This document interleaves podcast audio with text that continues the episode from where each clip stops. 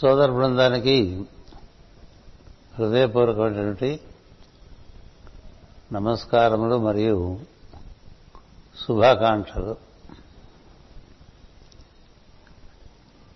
ఈరోజు నుండి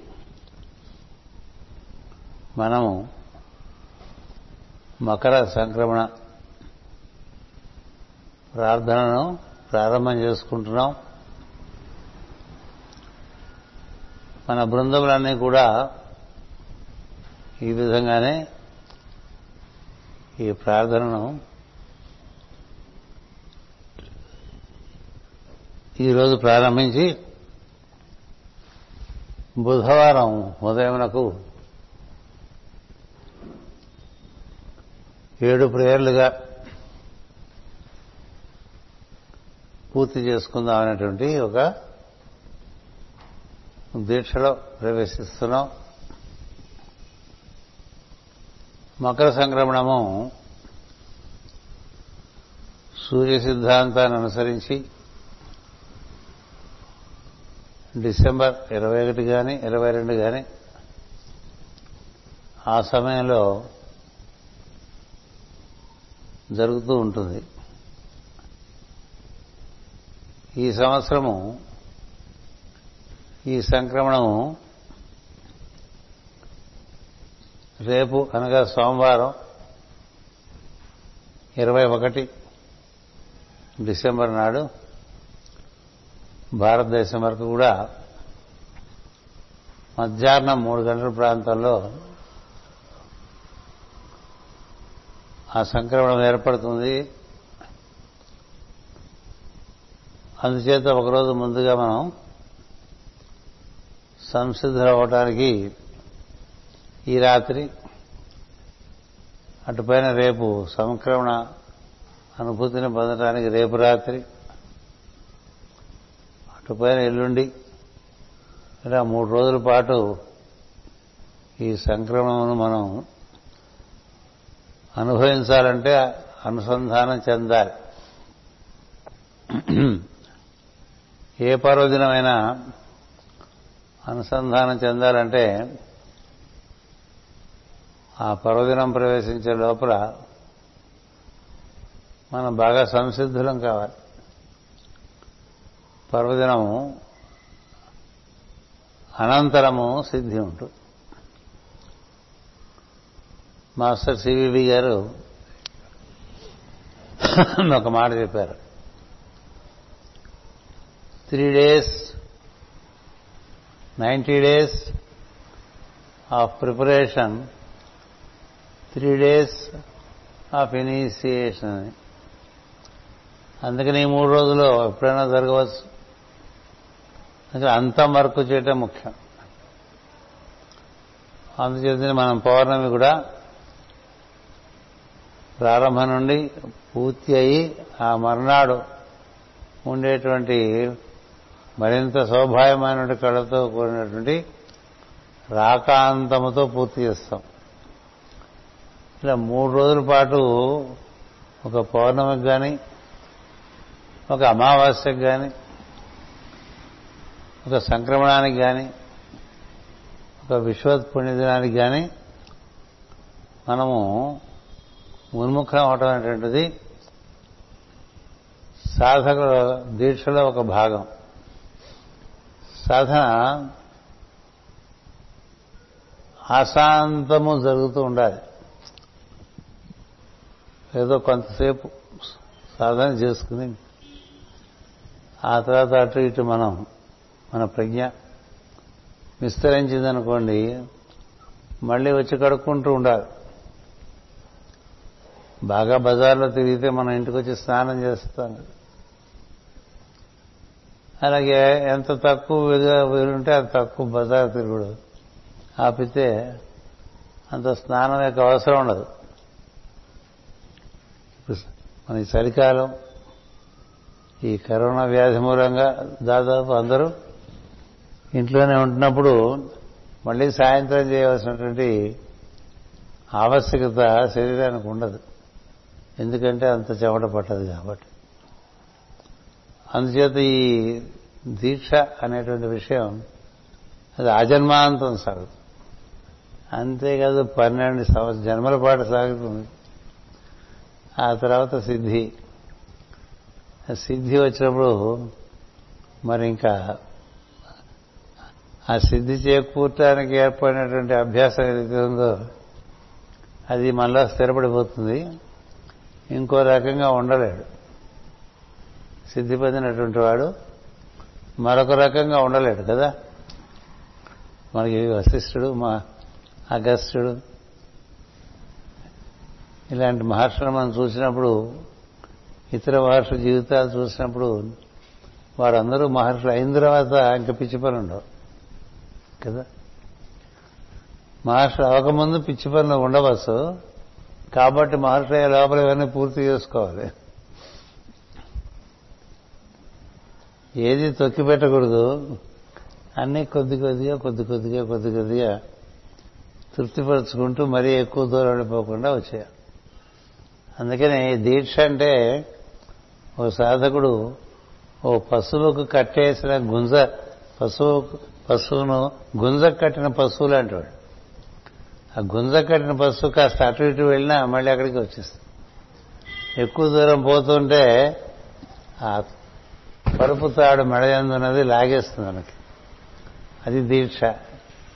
అంటే ఏ విషయమైనా అతిగా పోకూడదు. అతి సర్వత్రా వర్జేత్ అందులోనూ క్రమక్రమంగా మనకి అవసరం లేనివన్నీ పక్కన పడేస్తుండాలి. ముఖ్యమైనటువంటి విషయం నందు మనం ఆసక్తి కలిగి ఉండాలి. అందువల్ల ఈ దీక్షలా పెట్టారు.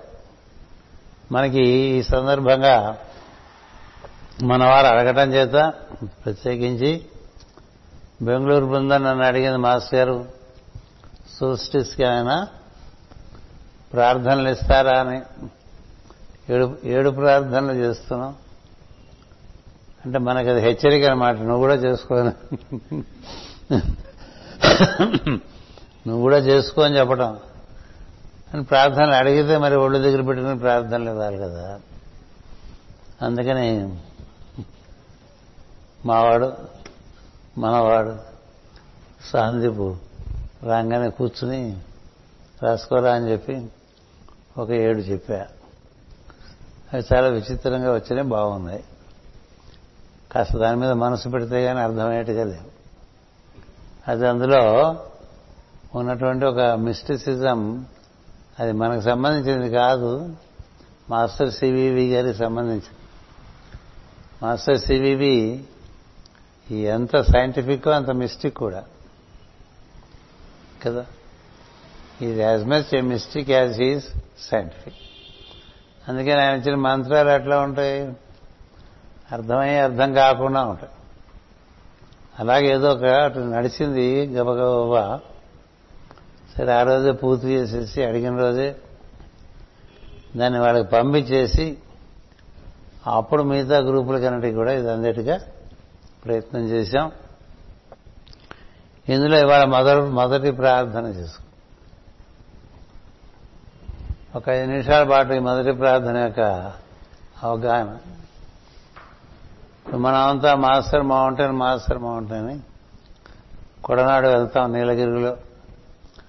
అక్కడ ఉండేటువంటి అగస్త్య ఆశ్రమము నిక్షిప్తమైనటువంటి ఆ దుర్గ పర్వతనకు బాగా ఉన్ముఖం అవుతాం కదా. అది మనకి ఈ రోజు చేయం కదా.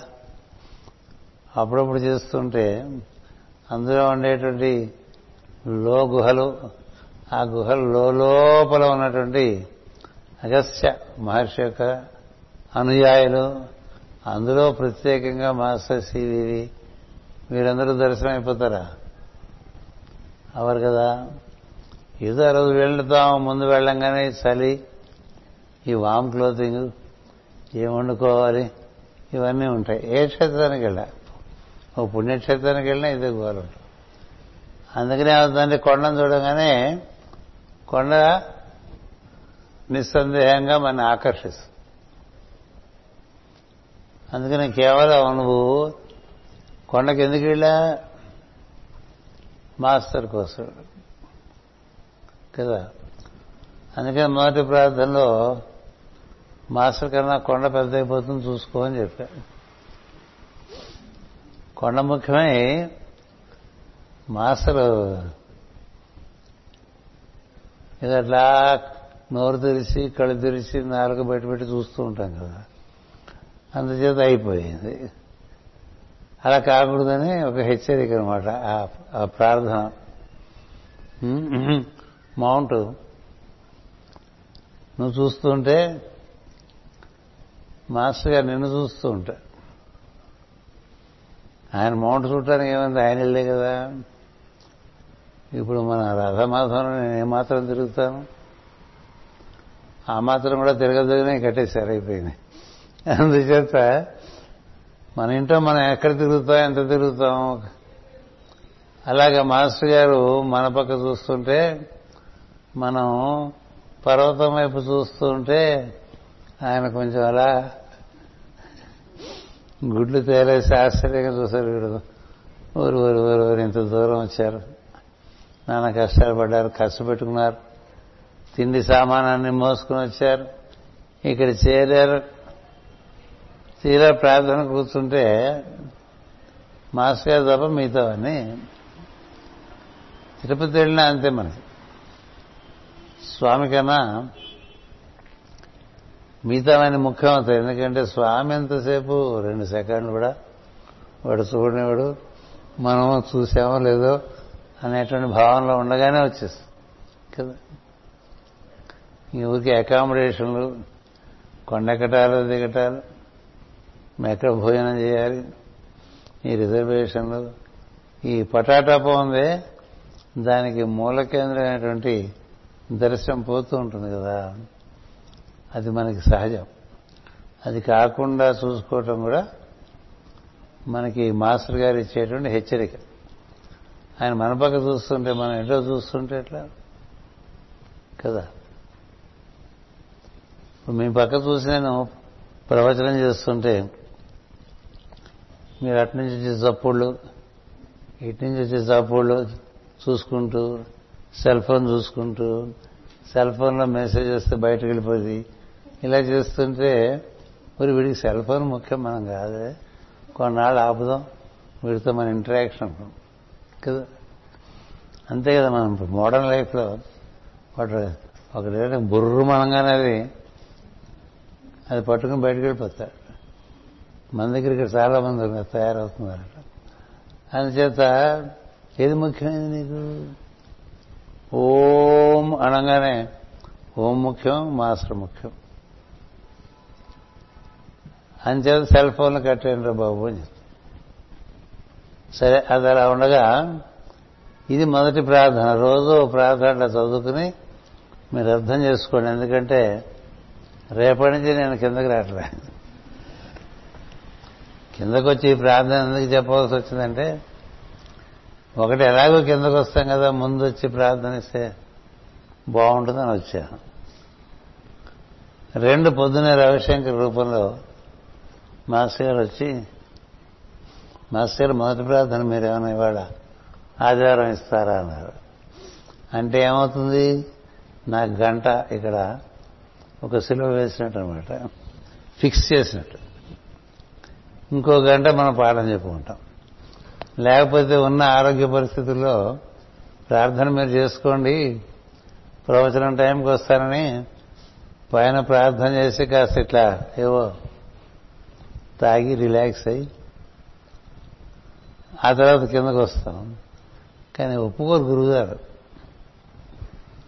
వాడి చేత వీడి చేత ఇంకోటి చేత అది చెయ్యి ఇది చెయ్యి ఇంకోటి చెయ్యని ఆయన పనే. ఆయన చేత మనం వాయుముడు అన్నట్టుగా అన్నీ ముడుచుకుని వచ్చి చక్కగా ప్రార్థన చేసుకున్నాం. ఆ విధంగా మొదటి ప్రార్థన అయింది. మిగతా ప్రార్థనలకి పాపం మన ఆదుర్తి శివాజీ అడిగాడు నిన్నే అడిగాడు. ఇవేమన్నా మా కాస్త అని. ఇవేమన్నా మా కాస్త ముందే నేను అన్ని చెప్పేస్తే మీరేం చేస్తారు? అందుకని అన్నీ అయిపోయిన తర్వాత మళ్ళీ చెప్తాను. ఇంకోసారి ఎప్పుడు అది ఏ మెరీ లైఫ్ టీచింగ్లోనో కవర్ చేసేస్తే అందరికీ పనికి వస్తుంది. అది అలా ఉండగా మనం శ్రీమద్ భాగవతము పంచమ స్కంధం అత్యంత పవిత్రమైనటువంటి ఋషభుని జన్మము. అటుపైన ఈ భూమిపై ఋషభుడు ఏ విధంగా వర్తించి వర్తించి అంటారు చెరించి అంటారు చెరించి అంటే చరిత్ర ఏర్పడుతుంటారు. కదా? ఆయన చరిత్ర ఆయన చరిత్రలో భాగంగా ఆయన అందించిన అతి తగుమాత్రమైన బోధలు. ఇప్పుడు ఆ ఉపాఖ్యానంలోకి మనం ప్రవేశిస్తున్నాం ఒక వారం కిందటి వారం నుంచి. అందుచేత యాభై ఐదో పద్దెనిమిది చదువుకుని యాభై ఏడు అక్కడికి వస్తాను. మేరు వంటి స్థిరత్వము కలిగిన శ్రీహరి సమస్త లక్షణ సమన్వితుడిగా మేరుదేవి గర్భమున శమదమాది గుణములతో ఉద్భవించాను అంటే ఈ లక్షణం ఏంటి స్టెబిలిటీ. స్టే స్టేబుల్ అంటాం కదా. కుదురుండదు కదా. మనిషికి కుదురు లేకపోవడానికి కారణం చంచలమైన మనస్సు దానికి ఐదుగురు స్నేహితులు ఇంద్రియాలు. వాటికి తోడుగా ఉండేటువంటిది శరీరం. శరీరం ఏముంది? నువ్వు ఏం చెప్తే ఆ మార్గంలోనే నడుస్తూ ఉంటుంది. అందుచేత ఈ మనస్సు ఇంద్రియములు శరీరం ఉండే భాగం ఉంది. అది మనలో చెంచలం. ఆ పై భాగం ఉంటుంది. ఏది? విజ్ఞానము ఆనందము ఆత్మస్థితులు ఉన్నాయి. అవి స్థిరం. అందుకనే ఎవరన్నా పిల్లవాడు పెరుగుతున్నప్పుడు కానీ పిల్ల పెరుగుతున్నప్పుడు కానీ వాడు బుద్ధిగా కుదురుగా కూర్చుని ఒక పాఠం చదువుకోవటం ఓ లెక్కలు చేయటం అలా చేయలేకపోతే వీడి కుదురు లేదనుకుంటాడు తండ్రి. వీడి కుదురు లేదు అని వాళ్ళ ఆవిడతో చెప్తాడు. ఎవళ్ళ ఆవిడ? పిల్లవాడు ఆవిడ ఇంకా రాదు కదా. ఆయన చేత పిల్లవాడి తల్లికి చెప్తాడనమాట. అదే వస్తుంది. మీకే మనకందరికీ చిన్నప్పటి నుంచి వెంటనే వచ్చిందే అంటుంది. అంతే. అయిపోయి. తల్లి కుదురు నెరుతుంటే తండ్రి డిస్టర్బ్ చేస్తాడు? అంతలా హింసించేక పిల్లలు అంటాడు కదా తండ్రి హింసిస్తుంటే తల్లి వచ్చేస్తున్నాడు ఎందుకంటే మనలో రెండు ఏర్పడాలి. కాస్త అలా తిరిగి రావటం కూడా ఉండాలి కదా? కాస్త అలా తిరిగి రావటం అలా అలా వెళ్ళిపోవటం అయిపోకూడదు. కొంచెం తిరిగేసి వచ్చేస్తాం మళ్ళీ బుద్ధిగా క్లాస్కి వచ్చేస్తా కదా? ఆదివారం పిల్లల్ని ఎక్కడికి వెళ్ళొద్దంటే ఎట్లా? వెళ్ళాలి. కానీ మళ్ళీ అనుకున్న కార్యక్రమాలకు వచ్చేస్తాం. అందుచేత ఇక్కడ ఏమిటంటే మనకి ముఖ్యంగా బాగా ఎక్కుతుంది. మేరు వంటి స్థిరత్వము అని. మేరు అంటే ఉత్తర ధ్రువము. దాని చుట్టూయే అది ఒక ప్రజ్ఞ. దాని చుట్టూ భూమి తిరుగుతుంది. భూమి చుట్టూ చంద్రుడు తిరుగుతున్నాడు అది తిరగదు అది తిప్పుతుంది. కదా? అది మేరు. అలాంటి స్థిరత్వము కలిగిన శ్రీహరి ఆయనకి స్థిరత్వం లేదనుకోకూడదు మనం. శివుడు ఎప్పుడో చోట కూర్చుంటాడు ఎక్కువ. పిలిస్తే కానీ పలకడు మరి విష్ణువు రకరకాలుగా సృష్టి పరిపాలనలో దిగి రావటాలు ఇవి రకరకాల వేషాలు వేయటాలు ఉంటాయి. కదా?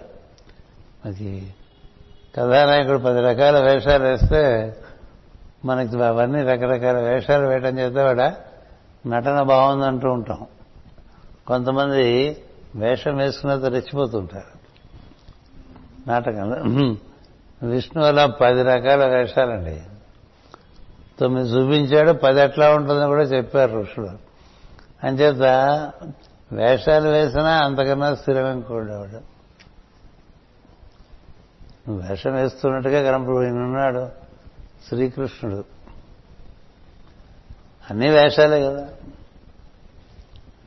మిన్నక వేషాలు మాని ఊరుకోవయ్యా అనే పాట ఉంది మనకి. అన్నమయ్య కదా. మిన్నక వేషాలు మరి ఓవర్గా చేయకుండా కొంచెం కాముగా కొంచెం కాముగా ఉండమని అంచేత కన్నులు మూసుకున్నట్టుగా ఉంటావు మూసుకో నువ్వు. తెరిచినట్టుగా ఉంటావు మూసుకుంటావు. మాకేం అర్థం కాదులేని పాడుకున్నాం మనం. అంచేత స్థిరత్వం లేదా? ఉంది లోపల చాలా.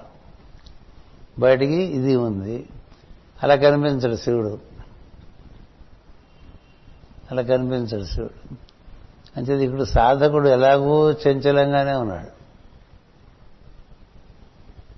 సాధకుడు ఎలాగూ మనస్సులోనే ఉంటాడు పాపం వాడు. మానవుడు కదా మనసు ఉంటుంది కదా. మనసులో ఉంటాడు. మనసు ప్రపంచాన్ని చూపిస్తుంటాడు ఈ ప్రపంచాన్ని మనసు చూపిస్తుంటే ఇంద్రియాలు అక్కడ బాగుంటుంది. ఇదివరకు మనం వెళ్ళామని. అని గుర్తు చేస్తాయి. లేకపోతే వాళ్ళు చెప్పారు అక్కడ చాలా బాగుంటుంది. నువ్వు కూడా మనం కూడా వెళ్తే బాగుంటుందని చెప్తుంది. ఏది? చెవి. చెవిలోకి ఎక్కినవి కళ్ళలోకి ఎక్కినవి అలా మెమరీలోకి వెళ్ళిపోతాయి మనకి స్మృతిలోకి. అప్పుడెప్పుడు ఆయన వెళ్ళి అక్కడ తిన్నాట చాలా బాగుంది. పోయి మనం కూడా ఒకసారి వెళ్ళి తిందామని. అక్కడికి వెళ్ళి తిని కడుపు నొప్పి తెచ్చుకుని రెండు రోజులు మాతో లేసుకుని విరోచనాలు కట్టించుకునేటువంటి పరిస్థితులు వస్తుంటాయి కదా? అంటే అప్పుడే పడుకోవాలి. గజేంద్ర మోక్షం పరిచారు ఈ ఈ ఈ దోశాశ ఇరేటేలా వచ్చిందని ఏదో దోశ తినేస్తాం రోడ్డు మీద. అది మర్నాడు కొట్టు పెట్టేస్తుంది పూర్తిగా. అంచేత ఇవన్నీ మనకి తెలిసిన విషయాలు. ఇంద్రియములు మనసు ఎన్ని రకాలుగా పోతాయో తెలుసు. దాన్ని అలా ఒక చోట ఉంచరా అంటే లోపల ఉంచలేము. నా వల్ల కాదంటాడు అంతే కదా. అర్జునుడు అదే అంటాడు వాయువుని పట్టమంటున్నావు నువ్వు ఎట్లా పడతానంటాడు వాడు. ఎందుకంటే అర్జునుడు అగ్నిస్వరూపుడు. అగ్ని వాయువుకు లోపు అది ఇలా వచ్చిందంటే మొత్తం అది ఎటు చెప్తే అటు పోవాలి అగ్నిశిఖ కదా? నిశ్చలంగా ఉండటం లేదు కదా? ఇలా గాలి పట్టినట్టుగా ఉంటుంది నువ్వు చెప్పేదంటే అభ్యాసం అభ్యాసం. ఎంత అభ్యాసం చేస్తే అంత స్థిరత్వం వస్తుంది. ఎంత అభ్యాసం అనేటువంటిది లేకపోతే చంచలత్వం అలా మనలో సహజంగా ఉన్నది అలా మితి మీరిపోతూ ఉంటుంది అనమాట వయస్సు మీరిపోయిందనుకో ఇక దాందే స్వామిత్వం వస్తుంది. అందుకనే చిన్నతనంలోనే అన్ని మంచి విషయాలు నేర్చుకుని కుదురుగా బుద్ధిగా. అన్ని విషయాలను బుద్ధిమంతుడు అంటే అర్థం ఏంటంటే బుద్ధి అనేటువంటిది మనలో ఉండేటువంటి స్థిరస్థితి చేరిన ప్రజ్ఞ. వాడు బుద్ధిమంతుడు అంటే వాడిక అక్కలేని పనులన్నీ చేయడు అక్కర్లేని చోట్లకి తిరగడు. ఏది అతి ఉండదు. చేయవలసింది మర్చిపోడు. చేయాల్సిన చేయవలసిన పనులు మర్చిపోడు. చేయవలసిన సాధన మర్చిపోడు. అక్కలేనివన్నీ తీసేస్తూ కూర్చున్నాడు వాడు. వాడు బుద్ధిమంతుడు. వాడికే ఆత్మవంతుడు అవటానికి అవకాశం ఎక్కువ. బుద్ధిమంతుడు కాని వాడు ఆత్మవంతుడు కాలేడు. అందుకని భక్తులందరూ కూడా ముందు బుద్ధిమంతులై తర్వాత జ్ఞానవంతులై అటుపైన ఆత్మవంతులయ్యారు. ఇవన్నీ ఎందుకు చెప్తున్నానంటే ఇది ఇలా ముట్టు ముట్టుకోగానే నన్ను సరిగ్గా మనం దాటేసామన్నట్టుగా చెప్తోంది భాగవతం. ఏంటిది? మేరు వంటి స్థిరత్వం కలిగిన శ్రీహరి సమస్త లక్షణ సమన్వితుడిగా మేరుదేవి గర్భమున శమ దమాది గుణములతో ఉద్భవించడం. ఆ క్షణమున సకల జీవరాశులు సంతోషమందిరి. వచ్చేసాడు గురువుగారు అనుకున్నాడు అంతే కదా? ఆయనే ప్రభువు లోకాలకి కదా? లోకాలన్నిటికీ ప్రభు ఎవరయ్యా అంటే మహావిష్ణువు. లోకాలన్నిటికీ గురువు ఎవరయ్యా అంటే ఆదిదేవుడు మహాదేవుడు. ఒకరు గురువు ఒకరు ప్రభువు. వాళ్ళిద్దరూ జాగ్రత్తగా చూసుకుంటారు మొత్తం. మనకు కూడా ఒక మంచి గురువు దొరికాడు అనుకోండి అతడే ప్రభువై పాలించి మనకి మార్గాన్ని ఇస్తూ ఉంటాడు. తలుకైన తెల్లని దేహకాంతితో ఎలా ఉన్నాడు ఆయన? తళుకైన అంటే మెరుపులు వస్తున్నట్టండి శరీరంలో. కొంతమందిలో మెరుపు ఉంటుంది కదా? అది కూడా కళ. అది ఉందంటే అక్కడ ప్రకృతి యొక్క అనుగ్రహం ఉన్నట్టుగా భావం చేయాలి. కొంతమంది సహజంగా కళగా ఉంటారు. పాడు చేసుకుంటే తప్ప. కళగా ఉండేవాళ్ళు కళాయిగా అయిపోయేవాళ్ళు కూడా ఉంటారు. కళాయి అంటే మీకు తెలుసు కదా? అంచేత కళ లేని వాళ్ళు కూడా సాధన చేస్తే కళ కదా. సాధన నుంచి కళ పెరుగుతుంది. నువ్వు నల్లగా ఉన్నావా తెల్లగా ఉన్నావా అని కాదు అక్కడ లెక్క. ఇప్పుడు కృష్ణుడు ఎలా ఉన్నాడు? రాముడు ఎలా ఉన్నాడు? కదా. ఇప్పుడు రాముడు అంటే బుద్ధిమంతుడు. కృష్ణుడు ఆలినారు అలా కనిపిస్తుంది కదా. ఇప్పుడు ఇక్కడేమిటి స్థిరత్వం? ఈయన తెల్లని దేహకాంతితో మహాబల బల పరాక్రములతో దృఢ శరీరముతో ఇది ఈయన ప్రత్యేకమైనటువంటి లక్షణం. ఈయన ఈ ఋషభ ఋషభ మహర్షి మహర్షి అనకూడదు దైవం ఋషభుడు అంటాం.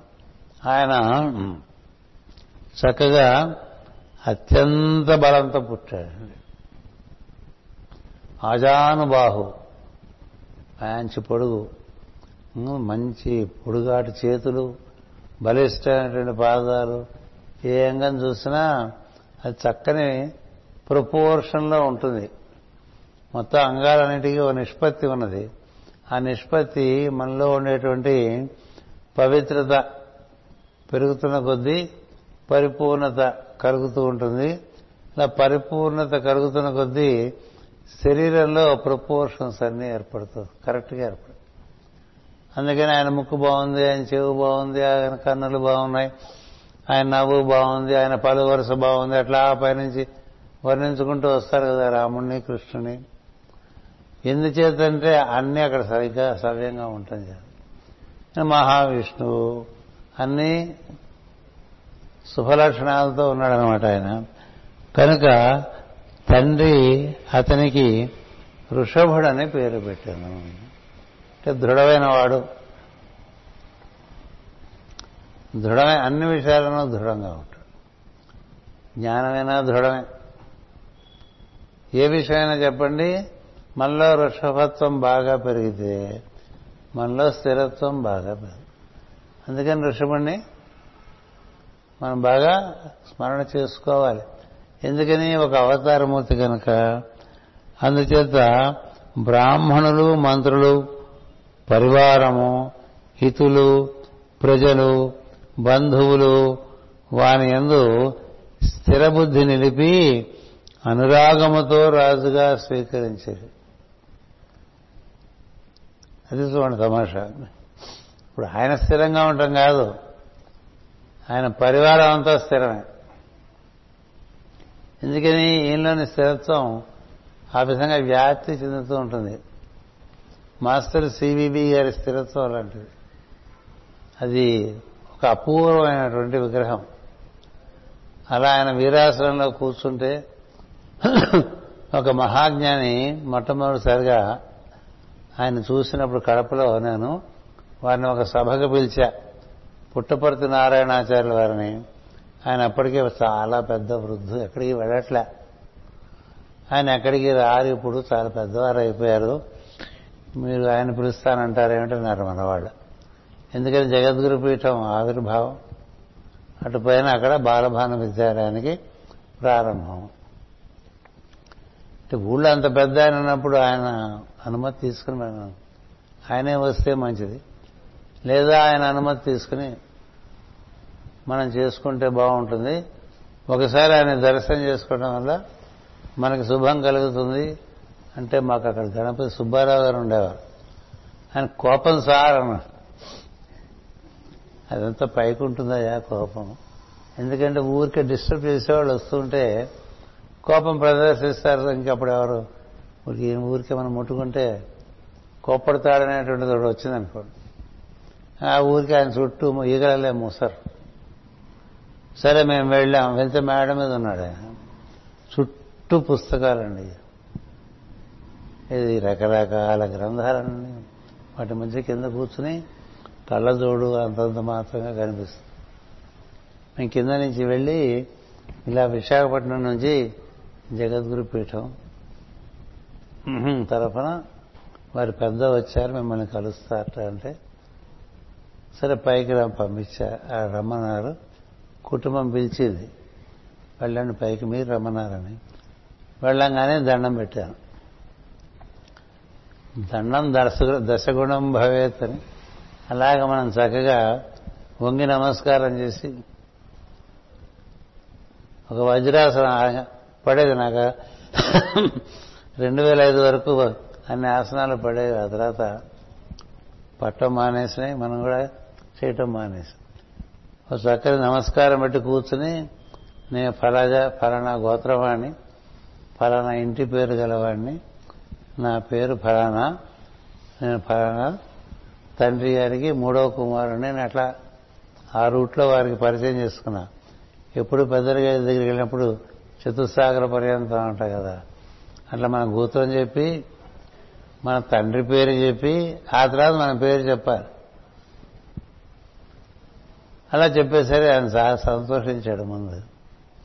ఆహా అలాగా వెంకటపై శాస్త్రి గారి కుమారుడుగా అన్నారు ఎందుకంటే కడపలో మా నాన్నగారు రెండు సార్లు అధికారిగా పనిచేశారు.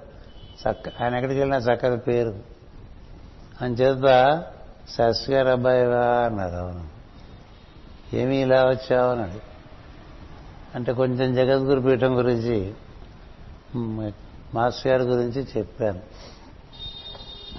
చెప్తే విన్నాను విన్నా నేను. అందుకని కార్యక్రమం ఒకటి పెట్టుకున్నాం మీ చేతులతో ప్రారంభం చేస్తే మాకు అది ఆశీర్వచనం స్వామి. అని అడిగితే రావాలంటావా? తప్పదా అంటే వస్తే మాకు సంతోషం. అలానే మిమ్మల్ని నేను బలవంతం చేసేదేం లేదని చెప్పాను అంటే సరే నీ తీరు బాగుంది వస్తానండి నీ తీరు బాగుంది అందుకని వస్తానండి ఆయన. అప్పుడు తొంభై ఏళ్ళు ఎంతో ఆయనకు.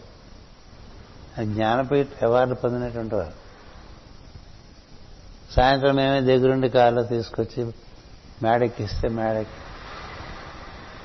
ఎదురుకుండా మొట్టమొదటి పెద్ద ఫోటో మాస్టర్ సివివి గారిది ఉంది చూశారు వీరెవరు? వీరే మాకు మూలం అని చెప్పి వీరిని మాస్టర్ సివివి అంటారు అని చెప్పి. అంతే అక్కడ నిలబడిపోయాడు అలా ముహూర్తకాలం నిలబడిపోయాడంటే నాలుగు నిమిషాల పాటు నిలబడిపోయి ఇది ఏమి మహిమ అన్న. ఇది ఏమి తేజస్సు? అణువణువు అణువణువు అణువణువు శరీరంలోంచి అలాగ కాంతి ప్రసారం అవుతుంది. అణువణువు నుంచి ఈ ఈ చిత్రపటంలోంచి కాంతి ప్రసారం అవుతోంది. నేను ఎక్కడా చూడలేదు ఇలాంటి మహాయోగిని అన్నారు ఆయన. నేను వినలేదు. ఇది చాలా అద్భుతం అన్నారు. మీరందరూ చాలా అదృష్టవంతులు అన్నారు. ఎందుకంటే అది ఆయన కూర్చున్న తీరుందే ఎవరికి సాధ్యం కాదు.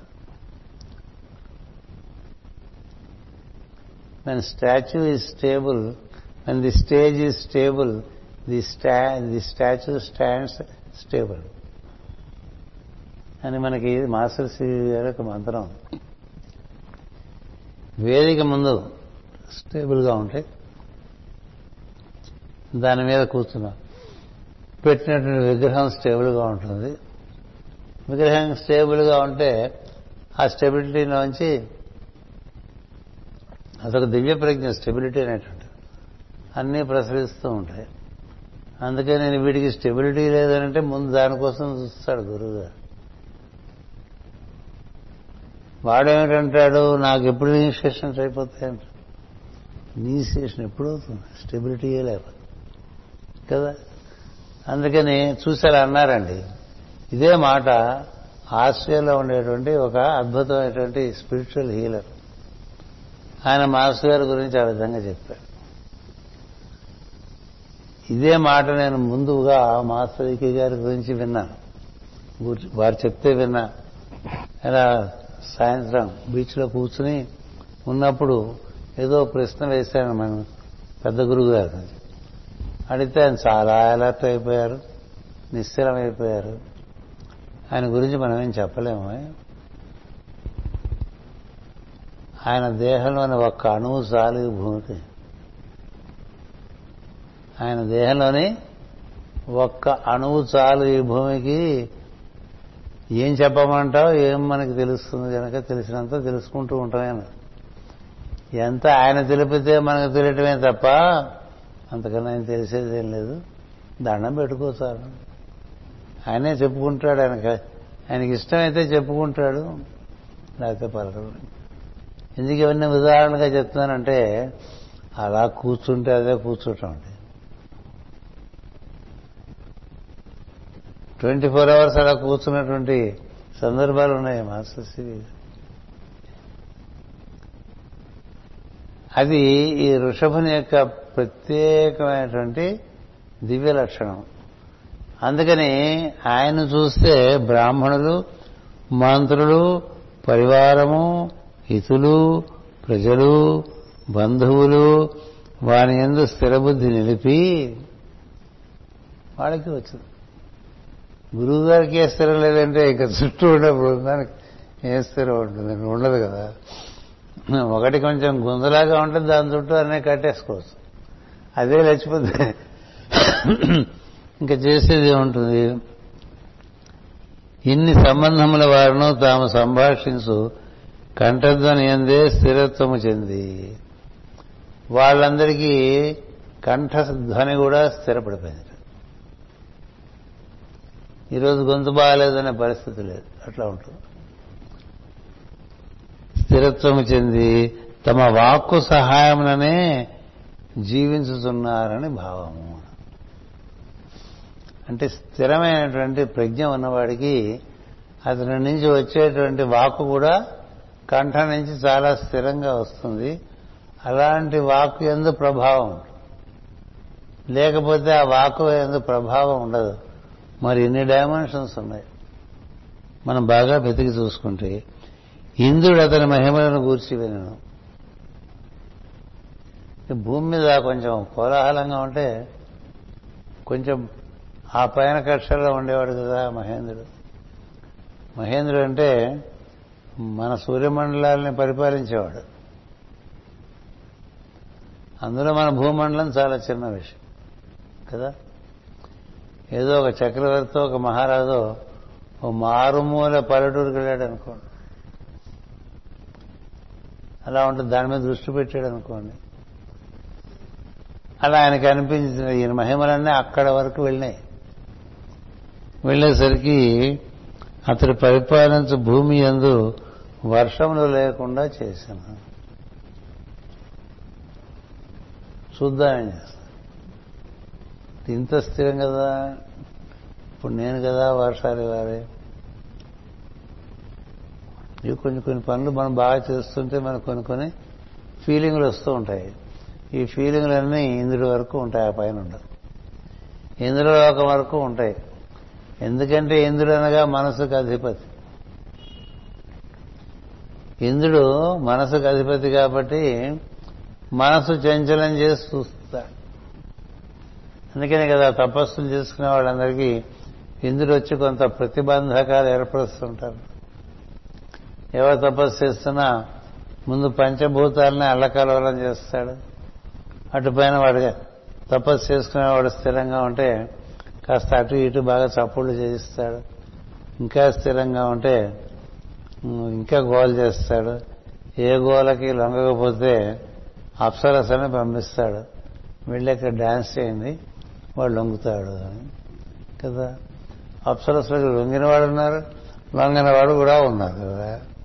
లొంగితే ఏమైంది? మతం మరి స్థిరత్వం పోతే మొదటి నుంచి చేసుకోవాలి. ఏదైనా బ్రేకప్ సర్వీస్ వస్తే మరి అక్కడి నుంచే ప్రారంభం ఉన్నారు సివివి గారు. మరి ప్రతి ఆల్టర్నేట్ డే బ్రేక్ అయిపోతుంది అనుకోండి. ఆ నెక్స్ట్ డే మళ్ళీ బిగినింగ్ అంతే. ఇన్నాళ్ళు చేశాను అనక ఎందుకంటే అన్నాళ్ళు కంటిన్యూస్గా చేసావా చేసావా అందుచేత బ్రేక్ ఉండకూడదు. అలాంటి వాడు బాగా వృషభుడు. మనసు మనకి మన మనసే మనకి మనం దానికి చేసిన అలవాటు ప్రకారం అది అడ్డు వచ్చేస్తూ ఉంటుంది. ఉంటే బాగాలేదు కదా ప్రార్థన చేయకపోతే ఏమనిపిస్తుంది?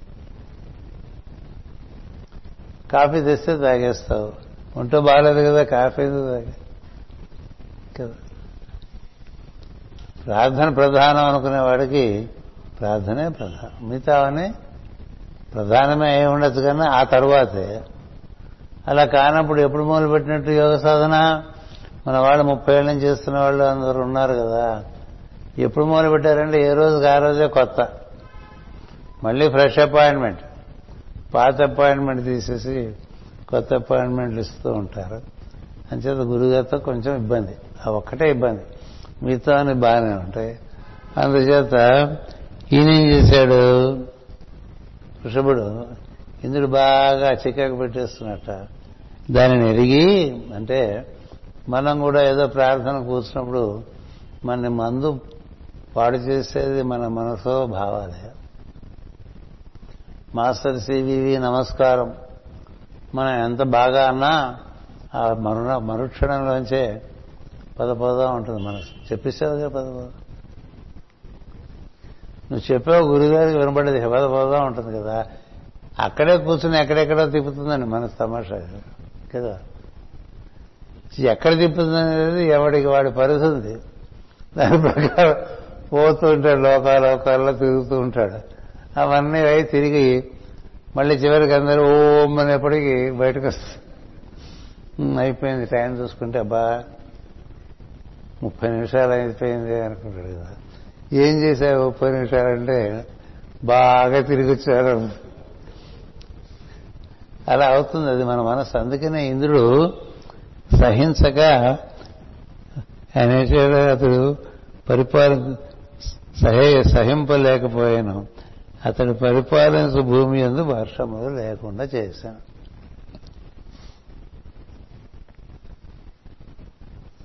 ఏం చేస్తాడు అసలు?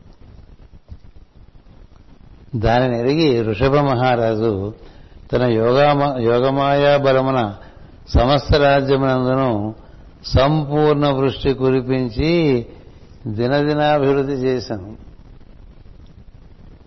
ఇప్పుడు ఇంద్రుడు వర్షం కురిపించకపోతే యోగమాయ తన సహకరిస్తే ఇంద్రుని దాటి ఉంటుంది యోగమాయ. మొత్తం లోకాలన్నీ దాటి ఉంటుంది యోగమాయ. అది ఎవరి దగ్గర ఉంటుంది? విష్ణు దగ్గర ఉంటుంది. కదా? అందుచేత విష్ణుమూర్తి ఊరి అంటే చేయ ఎవరి ఎవరి పనులు వాళ్ళు చేయాలి. విష్ణువుకి ఇంద్రుడి మీద కోపం రావటం ఇలా ఉండవు వాడి పని వాడు చేస్తుంటాడు ఏదో అక్కడ ఇక్కడ కొంచెం గొడవ చేసి వస్తుంటాడు అది వచ్చి కాళ్ళు పట్టుకుంటూ ఉంటాడు. అదే ఇంద్రుడి కథలన్నీ అవే కదా. బాగుంటే రకరకాలుగా గొడవ చేసేస్తాడు. బాగుండకపోతే వచ్చి కాళ్ళు పట్టుకుంటాడు. కాళ్ళు పట్టుకుంటే కొన్ని వాడు తన్నులు తిన్న తర్వాత వాడికి పశ్చాత్తాపం కలిగిన తర్వాత ఈయన వచ్చి సరి చేసేస్తాడు. అట్లాగే ఈ మనసు మాటి మాటికి మన పరిపరి విధాల తిప్పుతూ ఉంటుంది. అదే అర్జునుడు అన్నాడు. ఎందుకంటే ఇంద్రుడు కొడుకే అర్జునుడు. ఇంద్రుడు కొడుకేగా అర్జునుడు. అర్జునుడు ఎవరు? మనలాగే నరుడు మానవుడు. కాబట్టి మనం కూడా అదే. కానీ మనలో స్థిరమైనటువంటి భాగం ఉంటుంది అందులోకి మనం ప్రవేశించాలి అది ఉదర విధానం పైన ఉన్నది. ఈ చంచలమైనటువంటి స్వభావం అంతా కూడా ఉదర విధానానికి కింద ఉంటుంది. సో కుర్చీ కింద కూర్చుంటే బాగుండదు కదా. కుర్చీ పైన కూర్చో. అందుకనే సింహాసనం అంటారు. ఇది ఉదర విధానమే సింహాసనం. దాన్ని అధిష్ఠించి కూర్చుని ప్రార్థన చేయాలి. అక్కడ కూర్చున్నట్టు భావన చేసి ప్రార్థన చేయాలి. ఇలా ఎన్నో సూచనలు ఇచ్చారు. కాకపోతే మనకు ఆ సమయాన్ని గుర్తు రాకపోవటం అనేటువంటిది మనసు చేసే ప్రక్రియ. అందుకని ఆ విధంగా చేయటం చేత మనం ఏం చేయాలి వెంటనే ఓ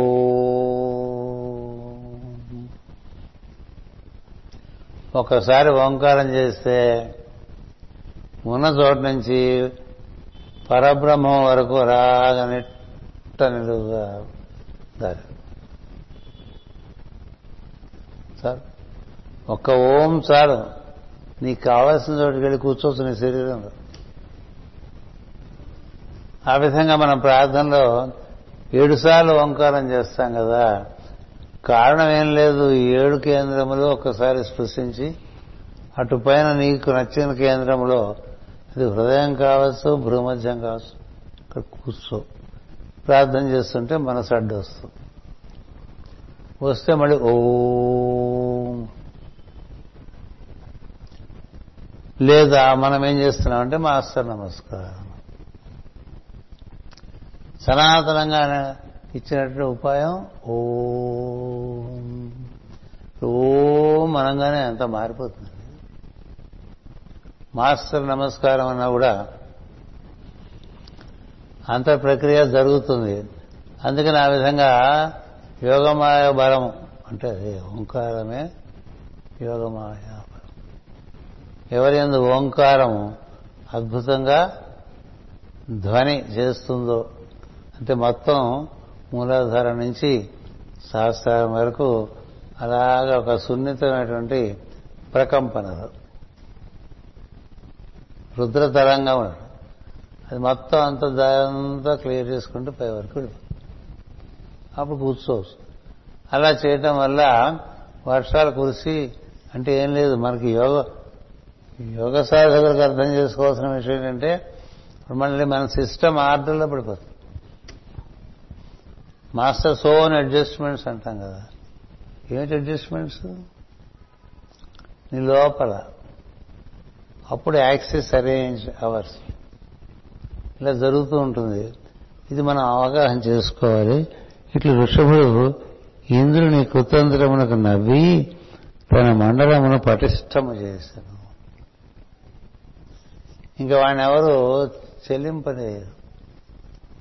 యోగ సాధకుడు మనసుని దాటే ఉపాయాలు తెలిసి ఆ విధంగా దాటగలగటం అనేది అభ్యాసం చేసి ఆ అభ్యాసంలో భాగంగానే వైరాగ్యం ఉంటుంది.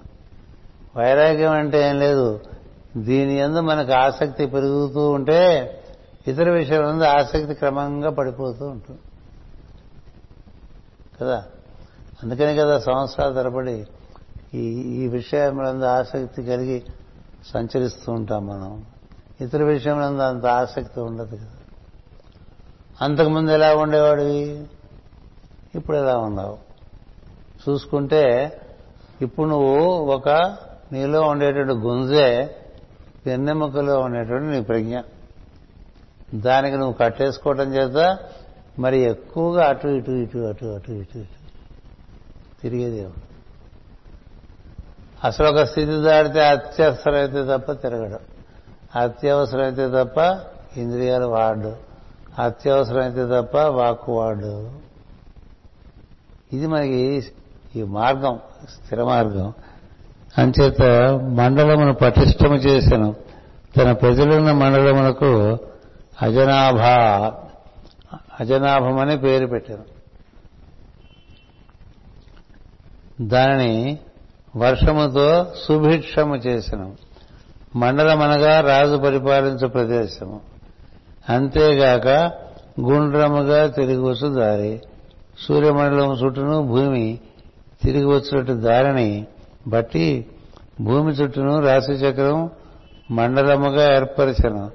అందుండి జీవరాశులు జీవుల రాశుల దేహముల దేహములు గర్భధారణము చెంది ఒకదానికొకటి ఆహారమై పోషింపబడను. మరియు రాశి చక్రమున సూర్యుడు చరించుతున్నట్లు కనిపించు మార్గం ఏర్పడి ఋతువులు ఏర్పడి మేఘమండలములు ఏర్పడి వర్షకాలం ఏర్పడను. అజనాభం అనగా గొర్రె కేంద్రముగా గలది అని. అంటే మేషరాశి. అజనాభం. అందుకనే సంవత్సరం ఆరంభం అంటే మేషం. ఆ మేషంతో మొదలుపెట్టి అలా సూర్యుడు మళ్ళీ మేషానికి వచ్చే లోపల పన్నెండు నెలలు. అదే చంద్రుడు తిరిగాడు అనుకోండి ఇరవై ఏడు రోజులు.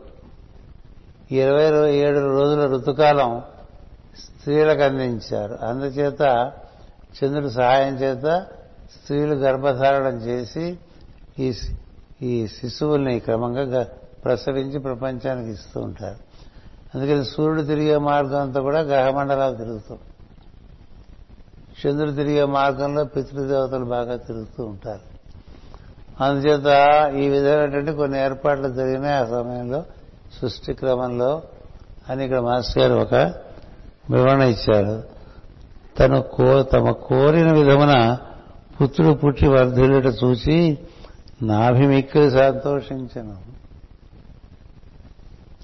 తను కోరిన విధమున పుత్రుడు పుట్టి వర్ధులుట చూచి నాభిమిక్కిలి సంతోషించను. ఇప్పుడండి సంతోషం? తల్లిదండ్రులకి. కొడుకు వృద్ధి చెందుతూ ఉంటే సంతోషం. కొడుకు ఎక్కడొక్కడ ఆగిపోయాడు అనుకున్న దారిలో వాళ్ళకి ఏం సంతోషం? అందుకని ఎప్పుడు వస్తుంది తల్లిదండ్రులకు సంతోషం అంటే పిల్లలు వృద్ధి చెందినప్పుడే వస్తుంది. మనకి పద్యం కూడా ఉంది. వేమన శతకం సుమతి శతకం పూర్తిగా గుర్తులేదు.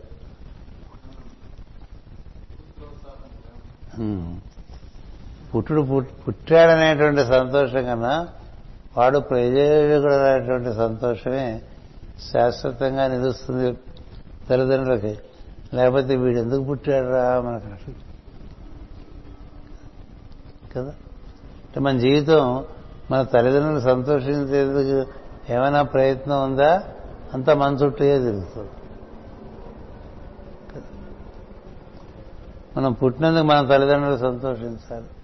మనం పుట్టినందుకు మన సోదరులు సంతోషించాలి. మనం పుట్టినందుకు సంఘం సంతోషించాలి. మనం పుట్టినందుకు పరివారం సంతోషించాలి. కదా? అంతేగాని వీడు ఇది ఏమంటాడు ఆయన? పుట్టలోని చెదలు పుట్టవా గిట్టవా విశ్వదాభిరామ విన్నాను చెద పుట్టింది నువ్వు పుట్టావు. ఏమి ఆ జీవితం? పుట్టని పోతాయి. శాశ్వతం కాదు. ఇంకా బాగా కొంచెం జిగుప్సాకరంగా చెప్పాలంటే ఎండిపోయిన పేడ నిండా పురుగులు ఉంటాయి. మీరు ఎప్పుడన్నా గమనించారో లేదో? పేడ ఎండిపోతే అది లోపల లోపల లేయర్ లేయర్ లేయర్లుగా ఉంటుంది. అట్లా ఒక పశువు ప్రత్యేకించి ఒక ఆవు పేడ వేస్తే అది చపక్మని పడ్డప్పుడు అందులో క్రమంగా ఎండకి సూర్యరశ్మి ఎండి దాదాపు ఒక ఏడు లేయర్లు తయారేసేస్తుంది గూడు ఆ గూడులో ఎన్ని క్రిములు ఉంటాయో. మీరు అక్కడేదో అల్పాశమానానికి వెళ్ళారే అనుకోండి. వెళ్తే అందులో నుంచి మీరు ఊహించనన్ని క్రిములు పెట్టు మీకే హాని చేయవు కానీ మీకు ఆశ్చర్యం కలిగిస్తాయి. కారణం ఏంటంటే అవి అందులోంచి వచ్చినవి అవి కొంత పవిత్రం. గోమయంలోంచి వచ్చినవి పవిత్రం. ఇబ్బంది పెట్టవు కానీ మనం చూడంగానే ఇబ్బంది పడదు అలాగే మనకి ఎంతమంది జీవులు ఇలా కోటాను కోట్లు. మనం పుడుతూ ఉన్నాం చచ్చిపోతూ ఉన్నాం పుడుతూ ఉన్నాం చచ్చిపోతూ నేను వేమన పద్యాలు చాలా మొహం మీద కొట్టినట్టు ఉంటుంది ఏదో పిర్ర మీద ఒకటి వేసినట్టు ఉండదు. మొహం వాచేటట్టు కొట్టినట్టు చూసారా?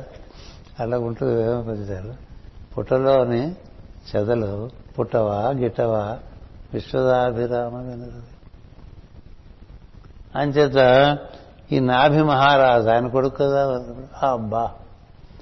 నేను ఎలాంటి కొడుకు కావాలనుకున్నానో అలాంటి కొడుకు నాకు లభించాడనేటువంటిది మహాయోగం అది అందరికీ మహాయోగం అందుకని పిల్లల గురించి తల్లిదండ్రులు మాస్టర్ దగ్గర కొంచెం ఆరోపణ అంటే కంప్లైంట్ చేస్తుంటే నువ్వు మీ నాన్నకి ఏం చేసావని మీ నాన్నకి నువ్వేం చేసావో వీడు నీకు అదే చేస్తున్నాడు. కదా సేమ్ టు యూ అంటాం కదా. హ్యాపీ న్యూ ఇయర్ అంటే సేమ్ టు యూ అన్నట్టుగా. అట్లా వచ్చేస్తుంటారు. ఎప్పుడో ఏదో మనం సరిగ్గా చూడలేదు. అందుకని మనకి మనని చూడని వాళ్ళు పుట్టుకొస్తారు. మనం బాగా చూసామనుకోండి మనం చూసాం ఇది సృష్టిలో రహస్యం అదే. అందుచేత ఆయన చాలా సంతోషించేటువంటి మహానుభావుడు. నరలోక ధర్మములన్నీ అతని చేత అంగీకరింపబడాను. ఇంత శ్రీ మహావిష్ణువు దిగి వచ్చిన ఇక్కడికి వచ్చినప్పుడు ఇక్కడ వాళ్ళలాగానే ఉన్నాడు. ఎక్కడ వాళ్ళలాగానో లేడు. Be a Roman in Rome అన్నారు కదా? Be an Indian wherever go అనకూడదు. తప్పది. Be an American when you go to America ఇప్పుడు కదా అక్కడ లోకల్ సంతోషిస్తారు. లేకపోతే వాడు కాల్చి పారేస్తాడు మనని. ఈ నాన్ లోకల్స్ పెద్ద ఇష్యూ అయిపోతుంది. ఎందుకంటే when we do not integrate you are a nuisance to the people who are already there. ఇప్పుడు మన గుంపులోకి కొత్తగా వాడు వచ్చాడు అనుకోండి వాడు న్యూసెన్స్ అయితే అందరూ కంప్లైంట్ చేస్తారు. వాడిని ఎలా అలా పంపించేసేయండి? అంటే పంపించడు గురువు ప్రభు అయితే పంపించేస్తాడు. శిక్షణ రెండు రకాలుగా ఉంటుంది. ప్రభు ఏం చేస్తాడంటే వాడికి నాలుగు తగిలిస్తాడు. వినకపోతే తని బయటకు పంపిస్తాడు. మరీ వినకపోతే రాజ్య బహిష్కరణ చేస్తాడు. కదా? గురువు ఏం చేస్తాడంటే వాడిని ఓపికగా భరించి వాడు ఇందులో కలిసేట్టు చూస్తాడు. ఆయన పని కొంచెం శనితో కూడిన పని. రాజుగారి పని కుజుడితో కూడిన పని. మార్స్. గురువు గారు ఎందుకు అనుగ్రహాలు అనుగ్రహం చెంది ఉండటం చేత ఆయన ఏ ఏ గ్రహంతో ఎవరిని శిక్షణ ఇచ్చుకోవాలో ఇస్తూ ఉంటాడు. అందువల్ల ఈ విధంగా వీళ్ళందరూ ఈ పేజీ. హ్మ్.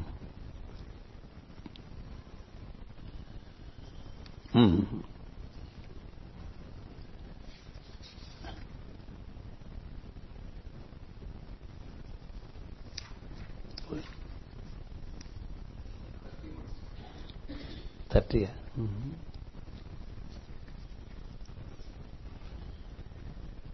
అతను ఇక్కడ ఉండేటువంటి ఆచారాలని ఒప్పుకున్నాడండి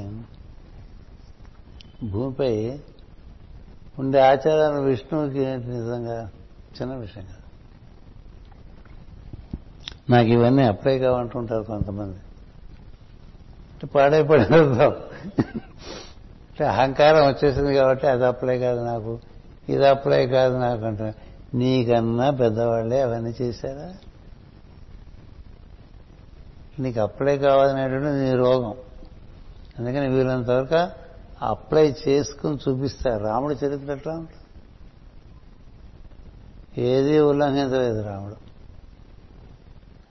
కృష్ణుడు ఆచరించినట్టుగా కనబడ్డుగానే అన్నీ ఆచరిస్తాడు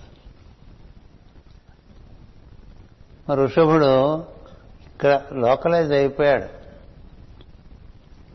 లోకలైజ్ అయిపోయి అవన్నీ అతనిచే అంగీకరింపబడినవి. శ్రీహరి మాయ కమ్మి బిడ్డను తండ్రి వేరుగా దర్శించి వ్యామోహముతో ముద్దాడి బుజ్జగించను. సరియైన వయస్సున తన పుత్రుని ఎందు ప్రజలకు కలిగిన అనురాగమును ఎరిగి వారి సమ్మతితో ఋషభుని రాజ్యాభిషిక్తుని చేశాను. ఇంకా ఆయన ఇంకా ఆయన చూసుకుంటాడులేండి సార్ మీరు రిటైర్ అయిపోవండి. అని కొడుకు ప్రవర్తన అంతరా నచ్చింది వీళ్ళందరికీ ఎవరు వీళ్ళు? ఇందాక చెప్పిన వాళ్ళందరూ. ఎవరైతే people who matter in the society వాళ్ళు నిర్ణయం చేయాలి. People who know nothing should never decide. ఏ దేశానికైనా అరిష్టం ఎక్కడి నుంచి వచ్చిందంటే ఏమీ తెలియని వాళ్ళందరికీ ఓటు హక్కు ఇచ్చాం. వాడు ఎవరిని ఎన్నుకోవాలో వాడు తెలియదు ఆ నాయకుల గుణగణాలు తెలియదు వాళ్ళ శీలం తెలియదు వాళ్ళ చరిత్ర తెలియదు వాడి సమర్థత తెలియదు వాడు వెయ్యి ఎక్కువ ఇచ్చాడు కాబట్టి వేసిస్తుంటే ఇంక ఇది వేసేప్పుడు బాగుపడదు కదా? కదా? అంచేత బ్రాహ్మణులు మంత్రులు పరివారం హితులు ప్రజలలో శ్రేష్ఠులు బంధువులు ఇంతమంది అడగాలి. అడగాలి దశరథుడి కూడా అదే పరిస్థితి. వాళ్ళు బాగా అడుగుతూ ఉంటారు. ఎప్పుడు ఎప్పుడు ఎప్పుడని? మేము ఉండగానే అవుతాడా? ఇంకా అవడా అంటే నువ్వు పోయేంత వరకు వాడు రాడా అన్నట్టుగా ఉంటుంది కదా. మనం పోయిన తర్వాత సింహాసనం ఆక్రమించడం ఒక పద్ధతి. మనం పోకముందే వాడిని సింహాసనం మీద కూర్చోబెట్టి మనం సంతోషించడం ఇంకో పద్ధతి. దానికి మన ఇష్టం కాదు. సంఘం ఇష్టం. సంఘంలో శ్రేష్ఠుల ఇష్టం. పది మంది కావాలనుకున్నప్పుడు అందులో ప్రవేశించడం వేరు. పది మంది వీడెందుకురా మనకు అనుకున్నప్పుడు దాని మీద ఎక్కటం వేరు కదా? ఆక్రమించడం వేరు. కదా? ఆహ్వానింపబడటం వేరు. ఆక్రమించడానికి చూసేవారంతా అజ్ఞానుడు అలాంటి వాళ్ళకి అది దక్కదు. కదా? మన మాట చెప్తున్నా జగద్గురుపీఠం నన్ను ఉండమని చాలా బతిమాలింది. చాలా బతిమాలింది. మాస్టర్ గారు వెళ్ళిపోయింది రా అందుచేత ఉన్నా తప్ప మీరే మనకి ఇందులో కావాల్సిందేం లేదు. దైవం అనేటువంటిది తండ్రి వల్ల గురువు వల్ల మార్గం దొరికింది. ఏ పని అయితే ఏంటి? దైవ కార్యక్రమం చేసుకుంటూ ఉండదు. ఆయన చేత కోరటం చేత మనం కాదనకూడదు. పదే పదే కోరితే కాదనకూడదు. ఆ విధంగా ఉంటాయి కొన్ని సంస్కారాలు. అందువల్ల ఇక్కడ ఆయన చాలా సంతోషించాడు అందరూ కోరారు. అందుకని రాజ్యాభిషిక్తుని చేశాడు. అంటే ప్రతివాడు పరివార పరివారాన్ని ఇప్పుడు గొడవ చేస్తున్నారు కదా. వాడు అర్హత లేకపోయినా వాడిని ఎక్కించాలని కదా. అన్ని రాష్ట్రాల్లోనూ అదే ఘోర. దేశమే కాదు. అన్ని రాష్ట్రాల్లోనూ అదే ఘోర పరివారం కొడుకు లేకపోతే మేనలుడు అంటున్నారు. కదా? కొడుకుంటే కొడుకు. కొడుకు లేకపోతే మనవాడు వచ్చేందరూ వీడే కూర్చుంటాడు దాంట్లో. అందుకనే ఇది కలియుగం. ఎప్పుడో వాడు రావాలని ఇప్పటి నుంచే మనం ఆక్యుపై చేసి మనం ఏం చేయకుండా కూర్చున్నాం అనుకోండి వాడంత సమర్థుడవునో కాదో సమర్థుని చేద్దాం అనుకోవటం కూడా ఒక నిష్ఫలమైన ప్రక్రియ. సమర్థుడైతే వాడే వచ్చేస్తాడు. రైతే రాజు అయిపోతాడు కదా? అలాంటి అవగాహన ఎంతమందికి ఉంటుందండి? ఎంతమందికి ఉంటుంది? అంచేత అటుపైన తానును మేరుదేవి కూడి నాభి బయలుదేరి నారాయణ నరనారాయణ స్థానమైన బదరికాశ్రమం చేరను. బదరి వెళ్ళిపోయారండి బస్ తీసుకుని. ఆ రోజులో లేవనుకోండి బట్ ఏదో వాళ్ళ పద్ధతిలో వాళ్ళు వెళ్ళారు. బదరికాశ్రమం చేరను. అసలు మహాయోగ సమాధిచే వాసుదేవుని ఆరాధించి దేహమును క్షీణింపజేసి హరి అందు లీనమయ్యాను. ఎంత బాగా వర్కౌట్ చేస్తున్నారని నాభి తన జీవితాన్ని. అలా ఉండాలి జీవితం అంటే. మనం పుట్టినందుకు మనం బాగా చక్కగా మన జీవితాన్ని పరిపాలించి మరొకరిని తయారు చేసి వాడు అందరూ కోరడం చేత వాడిని అక్కడ స్థాపితం చేసి ఈయన వెళ్ళిపోయాడు హాయిగా. మా ఆవిడ రాను రానుంటుందండి అందుకే నేను ఉండిపోయానని. కదా? ఇంటి ఆవిడ రావద్దండి? వెంట. లేకపోతే మనకి చిన్న చిన్న పనులు ఎవరు చేసి పెడతారు? పక్కన అమ్మవారు ఉంటేనే అయ్యవారికి యోగసిద్ధి. అమ్మవారు లేకుండా యోగసిద్ధి కుదరదు. అందుచేత అమ్మవారితో కూడే ఉంటారు వీళ్ళందరూ పైన ది ట్రిపుల్. కదా? మో మహేశ్వరాభ్యా నమ వాణి హిరణ్యగర్భాభ్యా నమ. లక్ష్మీనారాయణాభ్యానమ శశి పురంధరాభ్యా నమ వశిష్ట అరుంధతి వశిష్టాభ్యానమ మాతాపితృభ్యో నమ అని ఇద్దరు ఎందుకు పలుకుతాం? ఎందుకంటే మాయకు సహకరించాలి ప్రకృతి నీకు సహకరించాలి. నీ ప్రకృతి నీకు సహకరిస్తుందా లేదా తెలియటానికే ప్రతి భార్యకి ఒక భర్త ప్రతి భర్తకి ఒక భార్య. ఈ రెండు పదాలు భాతోనే మొదలవుతాయి. ఏమిటంటే ఈవిడ ఆయన ఎంత అనుభవిస్తాడో అనుభవిస్తుందో అంత భరించాలి. భార్య భర్తను అనుభవించవచ్చు. ఆయనకుండేటువంటి స్థితిగతులు అనుభవించవచ్చు. కానీ భరించాలి కూడా వాడిని. అలాగే భర్త భార్యను అనుభవించవచ్చు.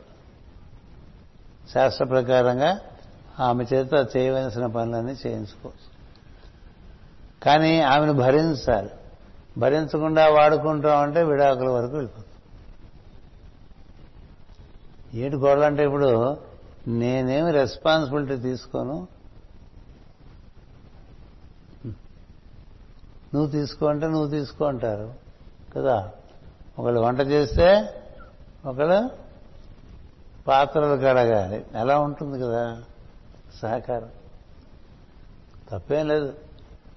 చిన్నప్పటి నుంచి అలవాట్లేదు. సాంప్రదాయంలో మగవాళ్ళు బాగా మదించి అధిగమించారు. అంచేత స్త్రీ అలా ఉంటుంది. కానీ అన్ని విషయాల్లోనూ పురుషుడు అధికుడు కాదు. కొన్ని విషయాల్లో స్త్రీ అధికుడు. ప్రత్యేకించి యోగం కావాలంటే స్త్రీ సాంగత్యం ఉండాలి. సిద్ధులైతే అది వేరే సంగతి. మీకు చాలా ఉదాహరణలు ఉన్నాయి. మనకి మాస్టర్ సివి అంటే మదర్ వెంకమ్మ అంటాం. అలాగే రమణ మహర్షి తల్లిని పెట్టుకున్నాడు. తల్లి. రామకృష్ణ పరమహంస భార్యని తన యోగమాయగా అంటే కావాలి. సహకరిస్తే యోగము. సహకరించకపోతే యోగం లేదు. ఇప్పుడు యోగం జరుగుతుందా లేదా తెలియాలంటే వీడికి వీడి భార్య సహకరిస్తుందా లేదా? ఇప్పుడు రాముడికి సీత సహకరించింది. అడవి కదా నేను రావడం లేదు కదా? అలా సహకరించడం అనేటువంటిది సిద్ధి. రావడం రావడం రెడీమేడ్గా సహకరించే వాళ్ళు ఎవరు రారండి? నువ్వు మన్నించి లాలించి మచ్చిక చేసుకుని అల్సేషన్ డాగ్ లాంటిది మన మాట వింటుంది కదా. మనిషేగా స్త్రీ. కుక్కే వింటుంది కదా దున్నపోతే వింటుంది. దాన్ని కట్టేసి మనకు పొలం కూడా దున్నుకుంటాం. ఇంత ప్రజ్ఞగల మానవుడు ఒక స్త్రీని తనకి సహకరించేట్టుగా ఉపాయంతో నిర్వర్తించుకోలేడు. ఆయన చూడండి ఎంతమందిని సంవత్సరం అందరూ ఆయన చుట్టే తిరిగేట్ చేశారు. ఎవరైనా? ఎప్పుడు నాకు ఎడం పక్కన పెట్టుకున్నాం ఆయన. కుడి పక్కన రాముడు ఎడం పక్కన కృష్ణుడు మీకు అట్నుంచి ఇటు అలా పెట్టాము. అందువల్ల ఎవరు ఎవరితో సహకరించాలంటే ఒకరితో ఒకరు అని చెప్పారు. అంతే తప్ప అలా అయితే మరి ఎలా అంటే ఒకరికొకరు సహకరించడంలో నువ్వు ముందు ఉండు. నువ్వు సహకరించడం కోరకుండా సహకరిస్తూ ఉంటే వాళ్ళు సహకరిస్తారు సహకరించలేదనుకో అనే ప్రశ్న మీరు ఈ జన్మతో సరి ఓ పని అయిపోతుంది. ఓ కర్మ తీరిపోతుంది. కదా? ఈ జన్మకే కదండి భార్యకి భర్త భర్తకు భార్య. బాగా సహ బాగా సహకారం పెరిగితే ఒకళ్ళనొకళ్ళు బాగా అవినాభావ సంబంధం అంటారు. అలా ఉంటే ఏడు జన్మలు కలిసి. అలా మన కథలు చాలా ఉన్నాయి. అది అది అలా ఉండగా నేను ఎందుకు ఇవన్నీ చెప్తున్నాను ఇప్పుడు మీకు? ఆవిడ ఆయనతో వెళ్ళిపోయింది. ఎవరు ఆవిడ? మేరుదేవి. నేను వస్తానంది కదా. ఎందుకంటే సంస్కారవంతుడు అందరికీ చుట్టుపక్కల ఉండేవారికి స్వాతంత్రం ఇస్తాడు ఎవరిని నిర్బంధించడు. నేను వెళ్తున్నా నువ్వు వస్తావా? నేను మాట్లాడలేదనుకోండి మళ్ళీ వారం రోజులు కదా నేను వెళ్తున్నా నువ్వు వస్తావా? అయినా మాట్లాడలేదనుకోండి మూడోసారి నేను వెళ్తున్నా అని సంకలో చెంపు పెట్టుకుని ఒక బెడ్డింగ్ పెట్టుకుని వెళ్ళిపోతాడు కదా? అలా ఉంటుంది. అలా వెళ్ళిపోయాడు కరదమ్ముడు వాళ్ళ ఆవిడతో. ఒకసారి వెళ్ళిపోతానంటే పిల్లలు కనాలి కదా. పిల్లలు కంటానికి వాళ్ళు దిగారు. Nine plus one ten children. మరి వాళ్ళే సృష్టికి మూలస్తంభాలు. వాళ్ళు అందించాడు కర్దమ ప్రజాపతి దేవహూతి ద్వారా. అందించిన తర్వాత మరి ఇప్పుడు నేను వెళ్ళిపోతాను అన్నాడు. అంటే వాళ్ళు పెరగాలి వాళ్ళంతా పెరగాలి కదా ప్రయోజకులు అవ్వాలి కదా అని. టిపికల్ కదా. అలాగే ఉండాలి స్త్రీ. పిల్లల్ని ఏం చేసిపోతా అన్నది. అని చేత పిల్లలందరూ ప్రయోజకులై వాళ్ళు పెళ్ళిళ్ళు చేసుకున్నారు ఒకడు పెళ్ళక్కర్లేదు వాడికి కపిల మహర్షి. అందుకని అప్పుడు మళ్ళీ శంకర పెట్టుకున్నాడు ఒక జింక జింకతో మడత పెట్టి బుడుడిగా ఉంటుంది. అలా చక్కలో పెట్టుకుని వెళ్ళిపోతారు. అనమాట అది ఉంటే చాలు ఎక్కడ పడితే అక్కడ కదా అది వేసుకుని పరుచుకొని నమాజ్ చేస్తుంటారు కదా. అలాంటిదే ఇది కూడా హాయిగా. ఎక్కడ వీరుంటే కూర్చుంటారు హాయిగా చేసుకుంటూ ఉంటారు జింక చర్మం ఎందుకన్నారంటే సాధు జంతువు ఒకటి దాని చర్మం కూడా మెత్తగా ఉంటుంది. తర్వాత నీకు సత్వం బాగా నీలో ప్రచోదనం చేస్తుంది. అది వేసేసుకుంటారు కూర్చుంటారు అయిపోతుంది. అలా మూడోసారి అడుగుతాడు. అందరూ పెరిగి పెద్దవాళ్ళే. పెళ్ళిళ్ళు అయిన తర్వాత అంటే నేను వెళ్తున్నానంటే నేను వస్తాను. అంటే అప్పుడు ఆయన నువ్వు వచ్చేస్తారా వాడి దగ్గర చాలా జ్ఞానం ఉంది. అది ప్రపంచానికి నీ ద్వారా అందాలి. నువ్వు అందించి రమ్మన్నాడండి. అలా గుగ్గిలి వేశాడు ఆయన. అమ్మమ్మమ్మ అనుకో. కానీ పుట్టినవాడు ఎలాంటి వాడు? నువ్వు ఎవరి కోసం తపస్సు చేస్తున్నావు వాడు అక్కడ ఉన్నాడు. నువ్వు ఎవరి కోసం తపస్సు చేస్తావో వాడు అక్కడ ఉన్నాడు. వాడు కొత్త కాదు కర్త కర్దమ ప్రజాపతి. పని అయిపోయింది వెళ్ళిపోతున్నాడు. సరే ఇప్పుడు ఉంది విన్నది. వినడం చేత మనకి కపులుని యొక్క భక్తి జ్ఞానము యోగము వైరాగ్యం అన్నీ అంది వచ్చినాయి. అలా నడిచినాయి. ఎట్లా కొన్ని కథలు అలా నడుస్తూ ఉంటాయి. ఇవి ఇలా వెళ్ళిపోయిందండి. బదరికి ఆశ్రమం వెళ్ళిపోవడం అనేటువంటిది ఒక ఆచారం. శంకరాచార్యుల వారు కూడా బదరికాశ్రమం వెళ్ళి నరనారాయణ గుహలోకి వెళ్ళి అక్కడి నుంచి అదృశ్యమైపోయారు. అదే మరణించల. ఆ మహాత్ముడు మరణించలే. ఇప్పటికీ ఉన్నారు ఆయన. కాకపోతే అద్భుతమైనటువంటి దివ్య తేజస్తో ఉంటారు. ఆ విధంగా చాలా మంది ఆ నరనారాయణ గుహలోకి వెళ్ళి తపస్సు చేసుకుని వస్తారు. ఇవన్నీ మనకి ఉత్తమోత్తమైన ఆశయాలు. ఈ ఫ్లాట్ కొన్నాం తర్వాత ఒక ఇండిపెండెంట్ హౌస్ కొందాం. ఇండిపెండెంట్ హౌస్ కొన్నాం ఆ తర్వాత కొంత పొలం కొందాం. ఎలా వెళ్ళిపోసు కదా? అవన్నీ ఇరకపెట్టేస్తాయి మనని ఇదేది ఇరకపెట్టదు. ఇంత రాజ్యం వదిలేసి వెళ్ళిపోయాడు కదా? అలా జరిగింది. ఏ రాజు జన్మకాలమున బ్రాహ్మణోత్మకుడు విష్ణువునే ప్రసన్నునిగా చేసుకున్నదో ఏ రాజు భార్య గర్భమున ఈశ్వరుడే స్వయముగా దిగివచ్చి సుతుడై ఉద్భవించనో ఆ నాభి మహారాజునకు ఇతరులెవ్వరూ సాటి కాదు. బాగుంది కదా? Simple narration of Nabhi's work but fulfilled dimension అవతారమూర్తి యొక్క ఋషభుడు తన రాజ్యమును కర్మభూమిగా సాధించను. సో ఈయన చాలా చేస్తారు. వచ్చిన వాళ్ళు అలా చాలా చేయాలండి. ఎందుకంటే వ్యవసాయం లాంటిది జీవితం. నువ్వెంత శరీరాన్ని మనసుని ఇంద్రియాలని వినియోగించి సత్కార్యములు చేస్తూ ఉంటావో అంత నీ లోపల నుంచి పంట పండుకొస్తుంది. ఆ పంటే మన కలిగేటువంటి అనుభూతులు విభూతులు. కర్మయోగం కర్మయోగం మనకి మూడవ అధ్యాయం అయితే విభూతి యోగం ఎన్నో అధ్యాయం? పదో అధ్యాయం. ఏం చేయకుండా విభూతులు కోరుకోవటం అనేటువంటిది మూర్ఖత్వం కాదు. పొలం దున్నకుండా ఇది మామిడి తోట అయిపోతే బాగుండు ఇది కొబ్బరి తోట అయితే బాగుండు ఇది వరి పండించే ప- పంట అయిపోతే బాగుండు. నువ్వు చెయ్యి. వచ్చిన పంటతో సంబంధం లేదు నిజమైనటువంటి కర్షకుడికి. నువ్వు చేస్తూ ఉండు. నువ్వు చేయాల్సిన చేయాల్సిన విధంగా చేస్తూ ఉండు. నీ లోపల పరివర్తన వస్తుంది. నీ శరీరంలో పరివర్తన వస్తుంది. నీ ఇంద్రియములు మనస్సులో పరివర్తన వస్తుంది. నీ ధాతువుల్లో పరివర్తన వస్తుంది. నీకు చక్కని సహకారం లభించి ఈ శరీరంలోంచే వెలుగు పుడుతుంది. ఇది వెలుగు పుట్టడానికే శరీరం ఇచ్చారు. వెలుగు పుట్టని శరీరము పండు పండని ఫలవృక్షము వృధా కదా? కదా? పళ్ళు పండట్లేదంటే ఆ చెట్టు ఏం చేస్తారంటే కొట్టేస్తారు. అలాగే ఎన్నాళ్ళ పైన ఈనట్లేదనుకోండి పశువు. ఎక్కడికో వృద్ధాశ్రమానికి తోలేస్తారు అంతే కదా? మనిషి జీవితం పండద్దా?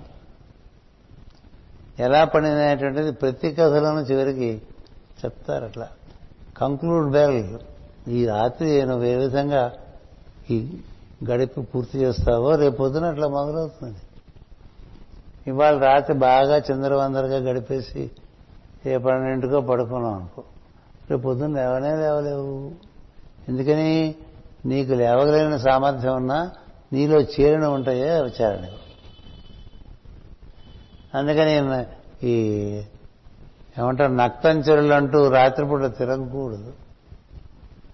తొమ్మిది గంటల తర్వాత రాత్రిపూట తిరగ. సాయం సంధ్య తర్వాత ఒక జామే. అంతకన్నా వారు రోడ్ల మీద పడి తిరగటం అనేటువంటిది వాళ్ళకు కాదు ఇది యోగం. యోగానికి చాలా చక్కని నిబంధనలు ఉన్నాయి. ఒకదాని ఒకదాన్ని ఆచరించుకుంటూ వెళ్తే మరి చాలా రుచిగా ఉంటుంది. సెకండ్ షో సినిమాలకు వెళ్ళరు.